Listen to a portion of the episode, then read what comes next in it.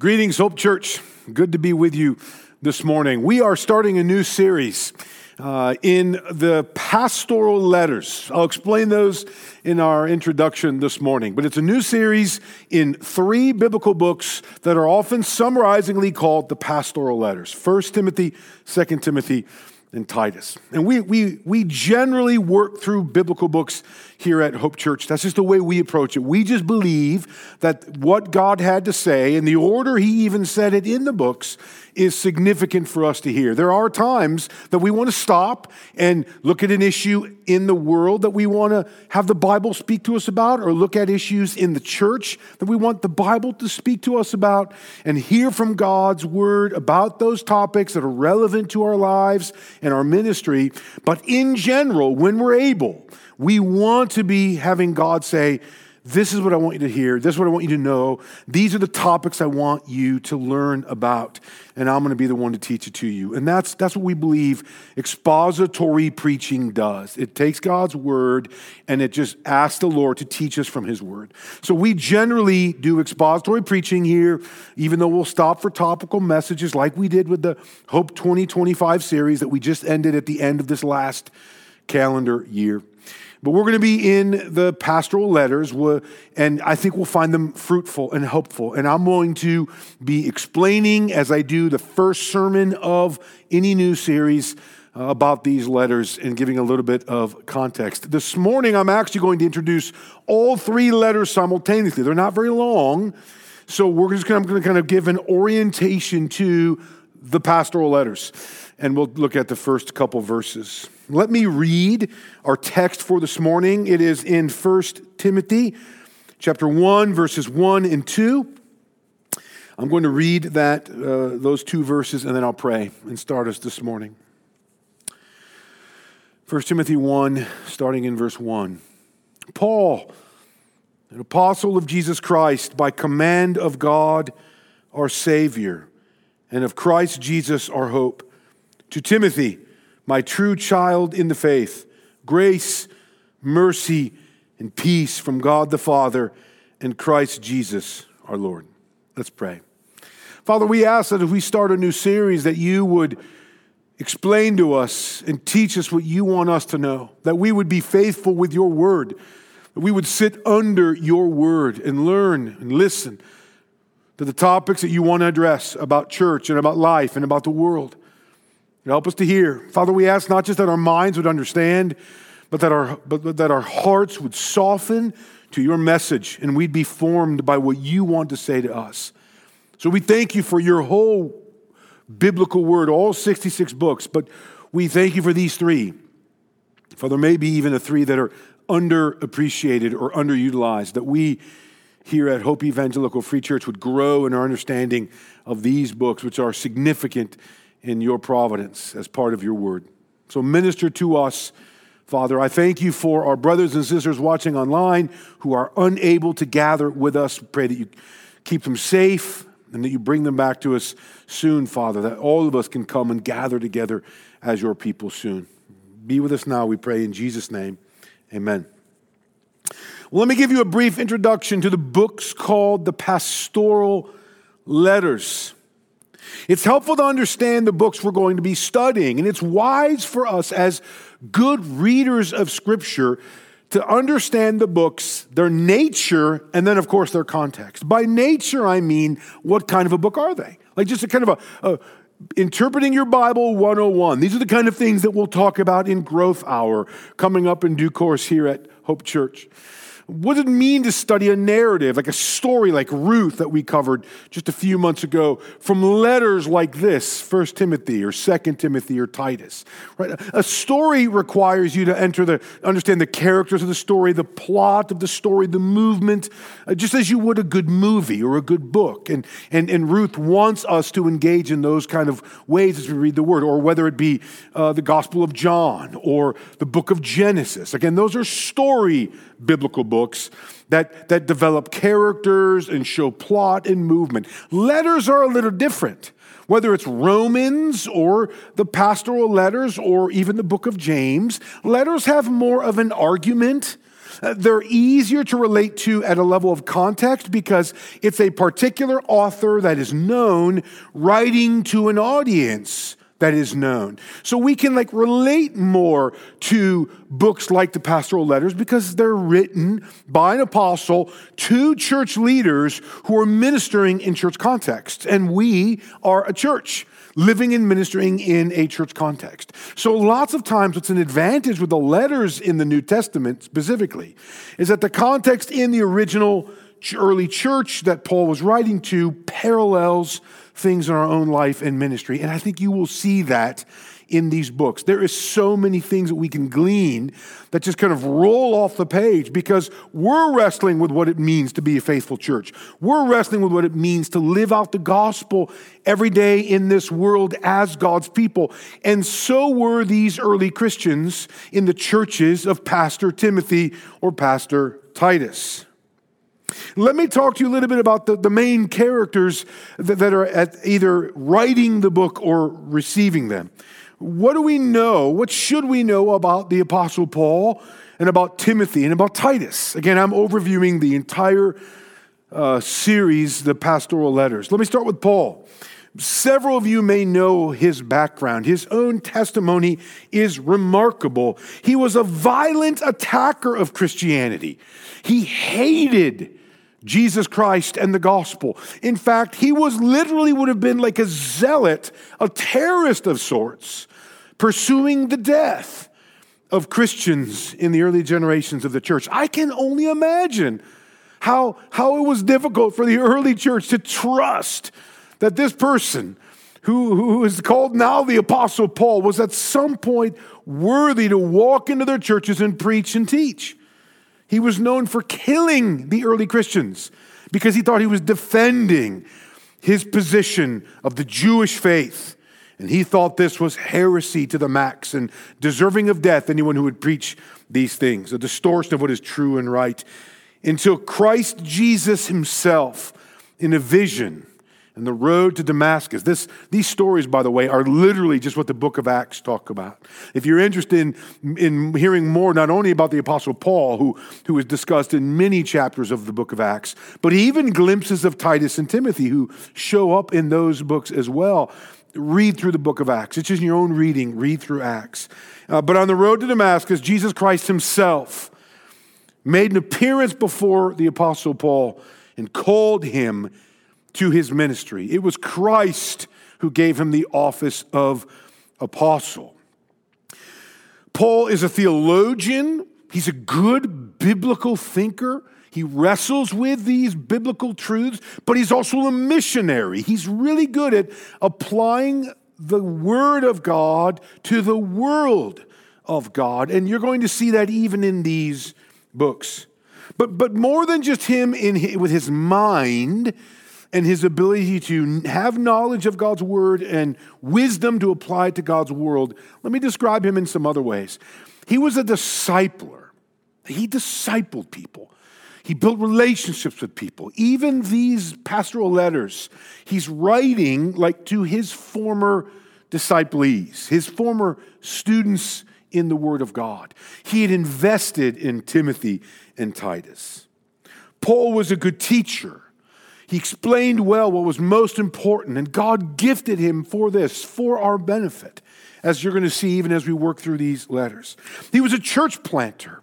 Uh, he very much did, felt that his particular calling was not just to be located in one place and be a pastor, as, like, for example, I am, but that his mission was to help develop churches and to spread the gospel in numerous places. So he was a resource to pastors, he was a resource to local churches. To be honest with you, that's what these books are. Here is this theologian, this missionary, this discipler, this church planter resourcing churches for their work in the gospel. How, how significant is that for us? That God would put this in His word so that we can be resourced. When I said he was a discipler, you, I might almost want to say he, he, was, he was a mentor. In fact, in many ways, he was a father figure. Don't view this Apostle Paul as simply a big mind, a good theologian. Picture him, he loved people. He invested deeply in key early uh, workers in the Christian movement very much that developing the second generation. He was, he was not only was Paul a discipler, a church planter, a mentor, he was a pastoral overseer. He very much kept tabs on churches. He encouraged pastors. Again, these books are the fruit of some of that labor. The last thing that would be worthy for us to note, even though the New Testament doesn't speak about this specifically, is that he was a martyr, meaning the very man that started his career killing Christians was himself killed for his faith in Christ. We learn this from the church historian Eusebius, who, rec- who recounts the ways that many of the early Christians died. Uh, he was committed to the gospel. Paul wrote 13 letters in the New Testament, so a good chunk of the books. Many of us, if we have been in the church at all and been in studies and, and wrestled in small groups with God's word, you will have come across some of his writings these are probably the lesser known, but very worthy for us to focus on. Let me talk about the, the two pastors uh, for whom these books are named. Timothy was a right hand minister uh, and partner of Paul. He was converted by Paul. Uh, notice what verse 2 says that I read a few minutes ago. To Timothy, my true child in the faith.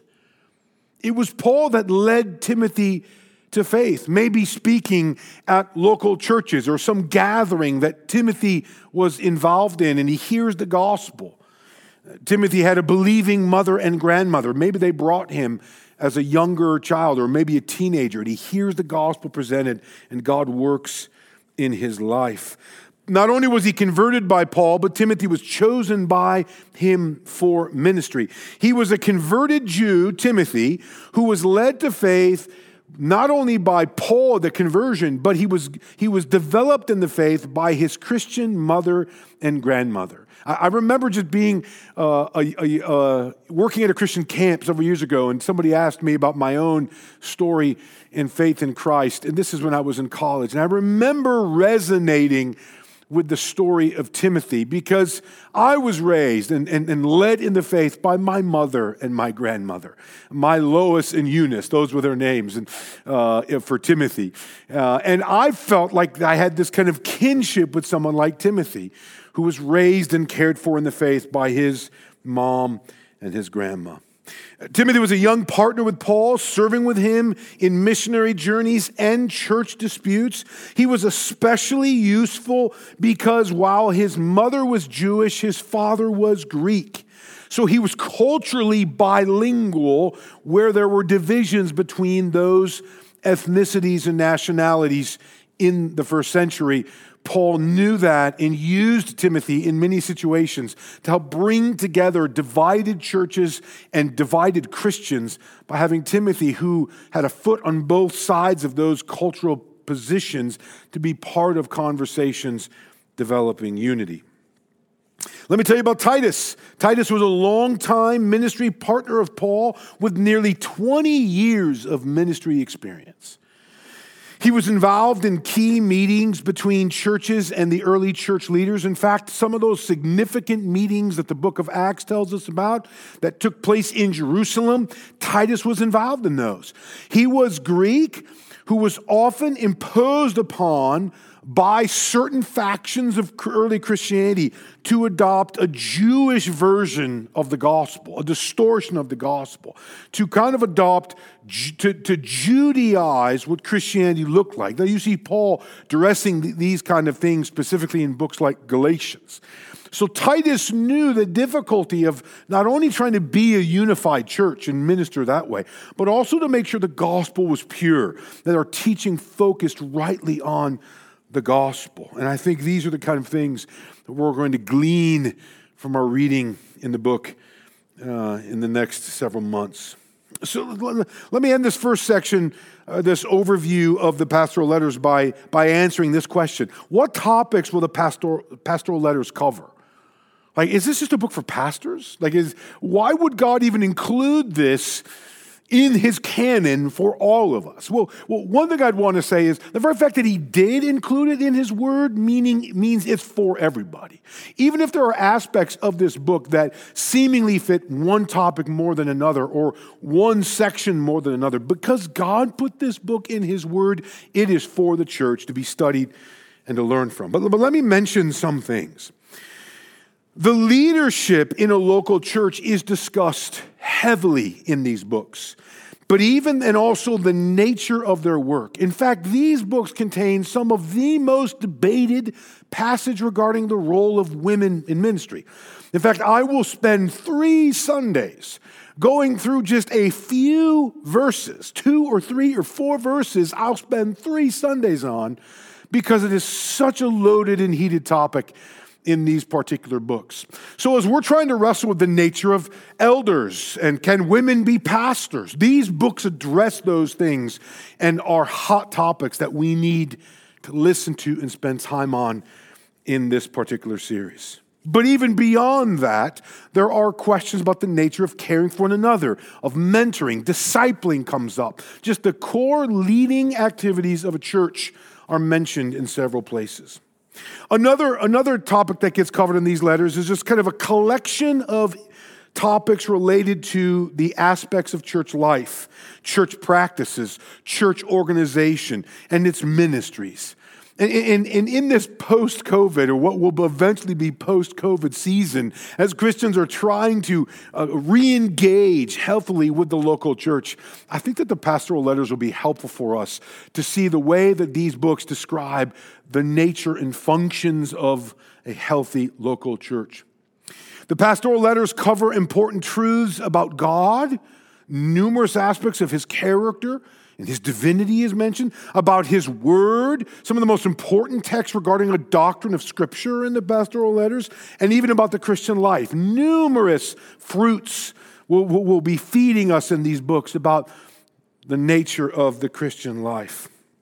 Lastly, the, the last topic that I would mention would be this that the role of every Christian in the life and ministry of the church will be discussed, meaning you will see the significance that you and I have to be faithfully engaged, arguably members of local churches. And we'll see this in the pastoral letters. And again, helpful for us as we transition through this COVID season uh, into whatever normality looks like for Christian local churches today.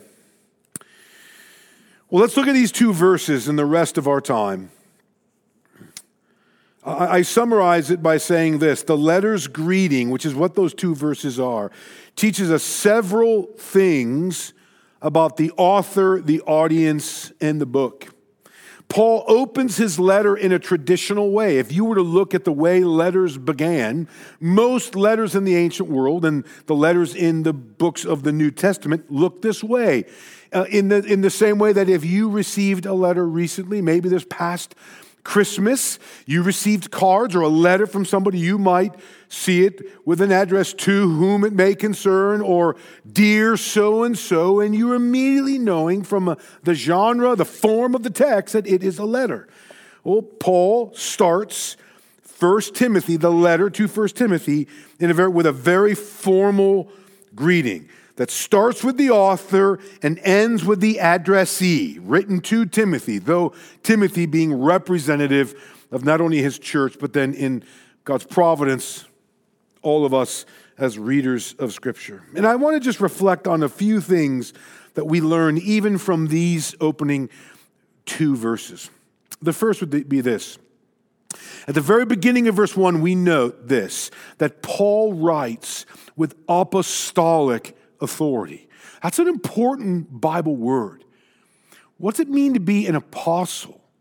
Not everyone is an apostle. In fact, arguably, the apostolic office is reserved for those in New Testament times. What was required to be an apostle? Let me give you a list of things.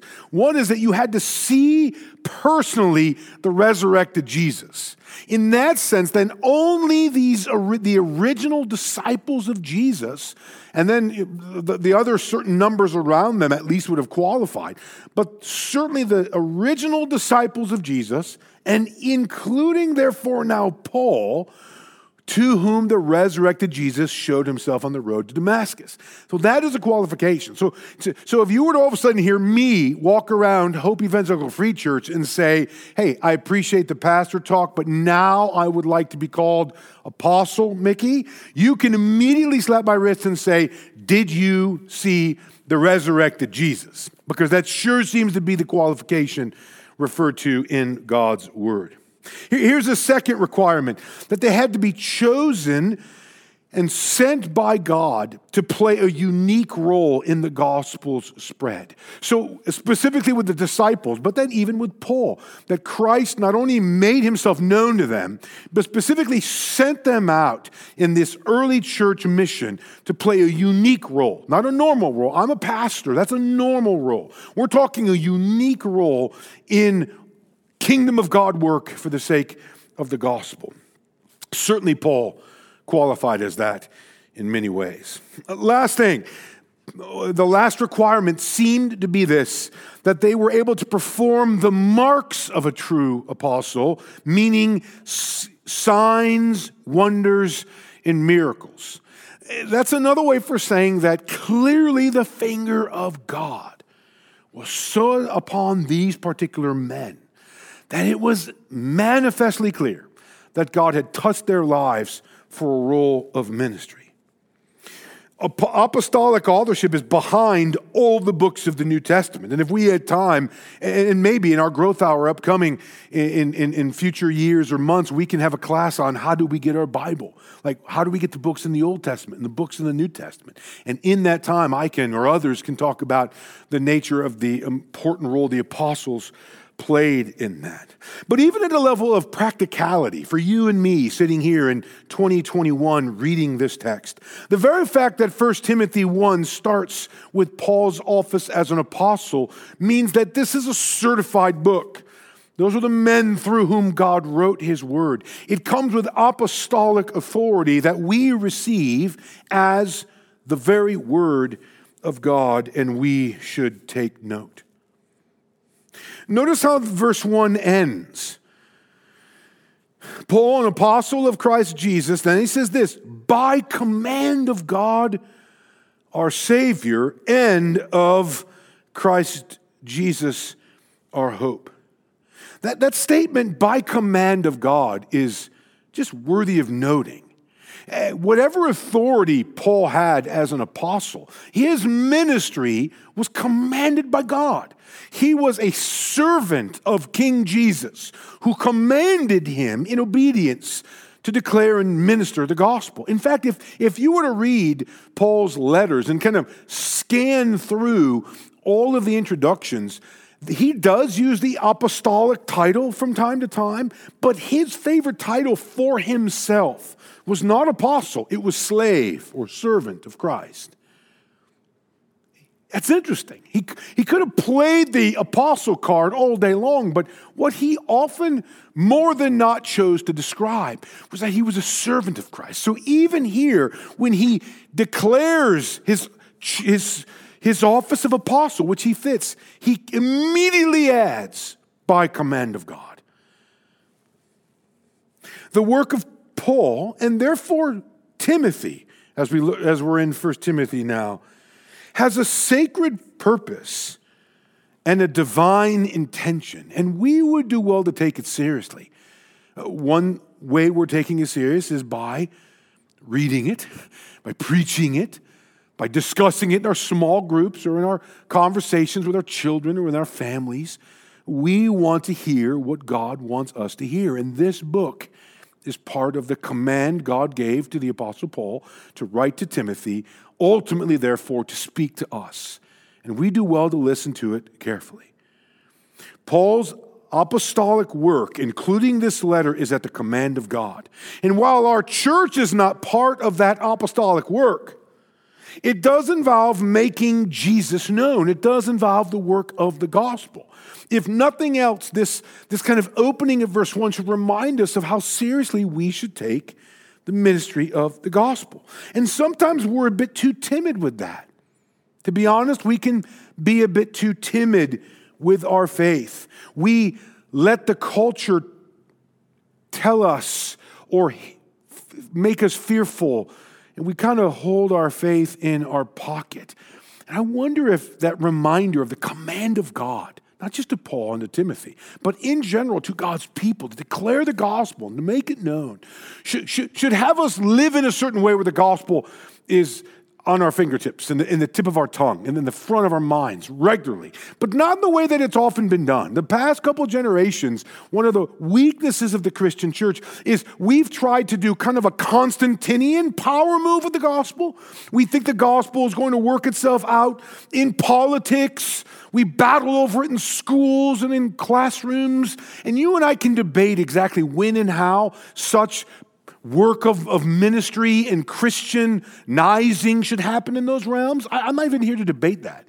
I'm just simply saying what we've done, though, is we've reserved being forthright and intentional with the gospel for those debated areas in the public square. And we haven't just in our normal relationships and all our connections and natural affiliations just been less timid and more upfront with the fact that we love Jesus Christ. We, we care for him. And the things that we do, the things that we say, the way that we serve is literally driven because God has commanded us to be faithful, to be, be, law, to be light of the world, to be salt of the earth. And we can't help but be faithful to the command that we feel as well as children of God. As we look at verse 2, just a couple things to notice. One would be this the ministry relationship between Paul and Timothy is both spiritual and personal. Again, look at the language I read earlier.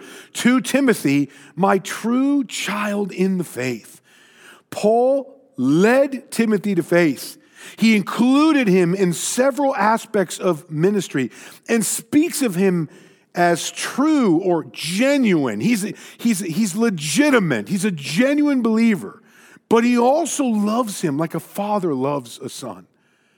Brothers and sisters, that one phrase should remind us how much we, our church, our church family needs these kinds of relationships to blossom in our church body. We just need older men loving the younger men. We need older women loving the younger women. We need older couples loving the younger couples. We need all the adults loving on our children of youth group age and below. We need to be a, a shepherding church, as we've talked about in our Hope Church 2025 vision. And it springs from texts like this where Paul invested in Timothy. There should be scores of relationships in this church body where people are loving and engaging with one another. I encourage you, and you'll see glimpses of this, but I encourage you, and I ask that the Spirit of God would soften our hearts to respond in ways like this in our church body. Last thing to note, end of verse 2, he ends with a formal greeting, a conclusion, a, a benediction of sorts, a blessing even. The, the greeting's threefold blessing carries the force of an apostolic benediction. He says, Grace, mercy, and peace from God the Father and Christ Jesus our Lord. When, when Paul says this, this is what he wants. This is what God wants you to experience. Look at those three words grace, that you would know God's ongoing forgiveness and enabling. That he would, not just that you would know his forgiveness, that you would be literally experience the peace that the gospel brings, but also the power. And to not be timid and to be loving neighbor as yourself, to be loving one another, to be intentional in relationships. Mercy is that we would know God's sympathy and experience that concern and love for others, that we would be empathetic with others. We would be broken for our world. What we need more in this day and age. What 2021 needs more of is empathy, an ability to suffer with people, not just to judge them.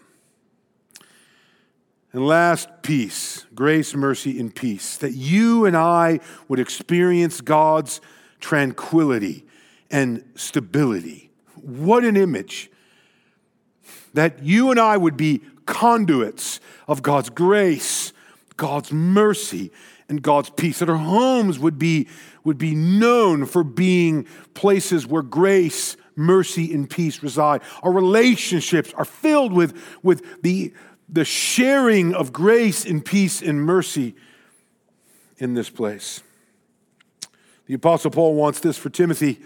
He wants this for Timothy's church, and in the providence of God, this is what God wants for us as well. I'm, I'm excited to work through this book uh, together as a church family.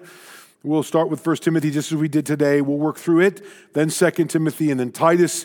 I encourage you, as, as I do, if you if in a small group and you look at the, the additional reading, other passages to read during the week, I actually encourage you this week to read through all of 1 Timothy. It's six chapters, and then we'll be working through it passage by passage, week after week, uh, into this new year that we're just beginning. But we're excited uh, to be in this. I, I, we miss you. For those of you that haven't been able to to be with us for a while. We miss you. We hope you're able to come back to us soon as you feel safe and as things clear up a bit in this COVID. Um, and we are just we're just longing for the body of Christ to experience the blessings that this book uh, calls us toward. Let me pray as we close our time. Father, thank you for the, these two verses, for the message that they give. Thank you for my brothers and sisters. Father, I pray as we start this new series that we're simply calling entrusted to you, taken right out of this book, as we start this series, that you've entrusted us with the gospel, that we would be faithful ministers of the gospel as your local church. Help us to grow in our understanding. Help our minds to grasp, help, help our hearts to be formed, help, help our affections to aim directly in the right ways. Minister to us, Father. I pray for my brothers and sisters who are listening to this or watching this online that you would care for them. Father, I pray for their, their physical needs, their emotional and spiritual needs. Father, I encourage them to connect with us if we can help them in certain ways. Give them confidence that we love them and care for them, that they can reach out to us. Thank you, Father, for your goodness to us. We pray this in Jesus, our hope's name. Amen.